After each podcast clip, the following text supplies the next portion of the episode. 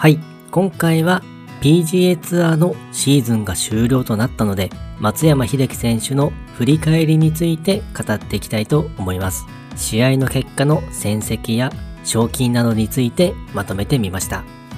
それでは早速、松山英樹選手のシーズンを振り返っていきたいと思います。出場試合は21試合、そのうち優勝は2回、トップ10入りは6回、予選落ちは1回、棄権が2回、失格が1回、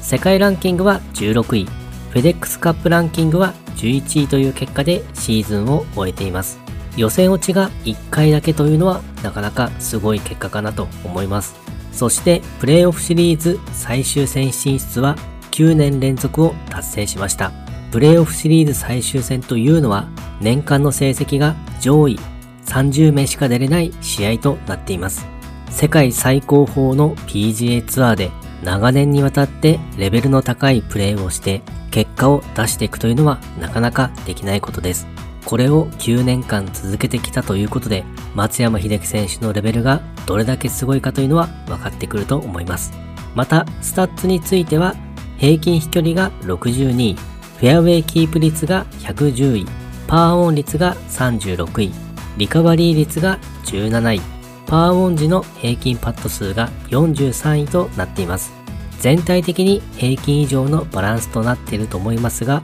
フェアウェイキープ率が110位とドライバーショットの精度については課題がありそうですかね。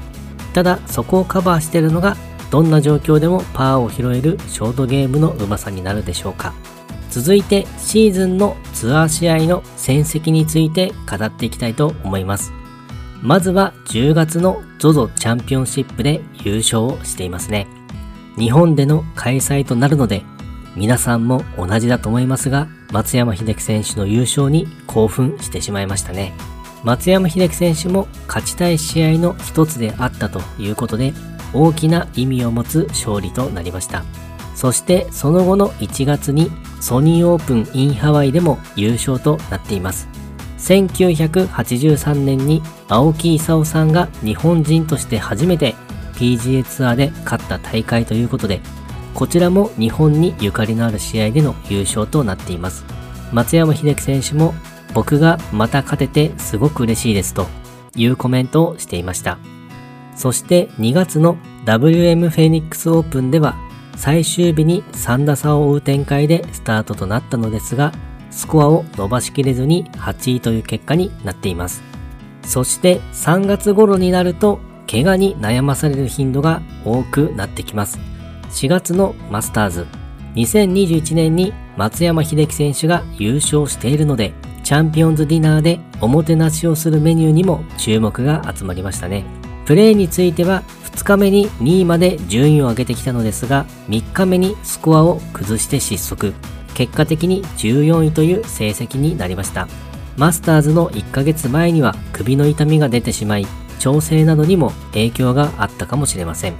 そして6月のザ・メモリアルトーナメント、3番ウッドのペース面に白い線を書いていたのですが、それがルール違反ということで失格という結果になってしまいました。なかなかない出来事だと思うので印象深く記憶に残っていますね。松山英樹選手の調子も良さそうな感じだっただけにプレーが見れずに残念でした。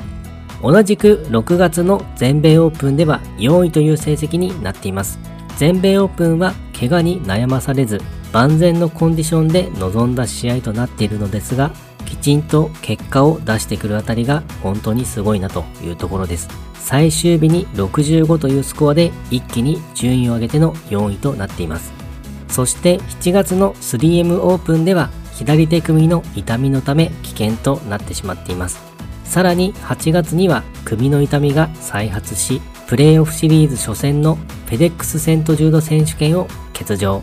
第2戦の BMW 選手権では練習を控えるなどしてなんとか出場し35位になっています。そして最終戦のツアー選手権では首の痛みの影響も少なくなり本来の松山選手の実力を発揮して11位という成績でシーズンを終了となりました。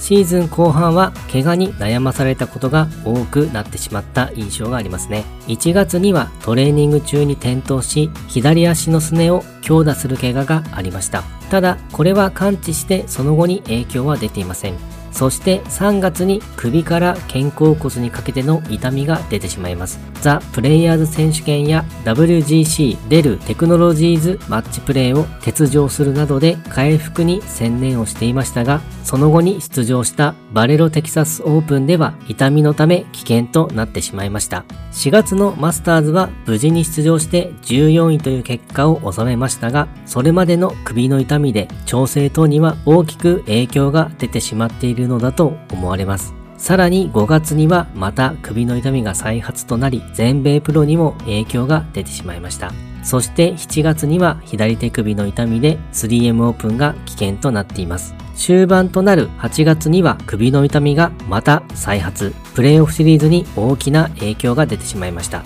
こうまとめてみるとかなりの頻度で怪我に悩まされることが多かったという感じですね。ただ、そんな状況でもきっちりと成績を残しているのがすごいという感じです。たらればになりますが、怪我の影響がなかったらもっと活躍していたのかなと思ってしまいます。シーズンが終了したということで、まずはしっかりと治療と回復に専念して、また次のシーズンでも大きな活躍をしていってほしいですね。そんな松山英樹選手、今シーズンで獲得した賞金は約670万ドルとなっています。日本円で約9億2000万円です。ツアー選手権では11位という結果でしたので、フェデックスカップボーナスとして2万5000ドル、約1億2000万円を獲得ということになっています。続いて世界ランキングについてですが、シーズン開始時は17位、その間最下位は19位、最高位は10位という変動もありましたが、シーズン終了時には16位となっています。世界ランキングも常に上位をキープし続けていきました。そして気になる松山選手のリブゴルフの移籍の噂についてですが、本人から移籍を否定するコメントがありましたね。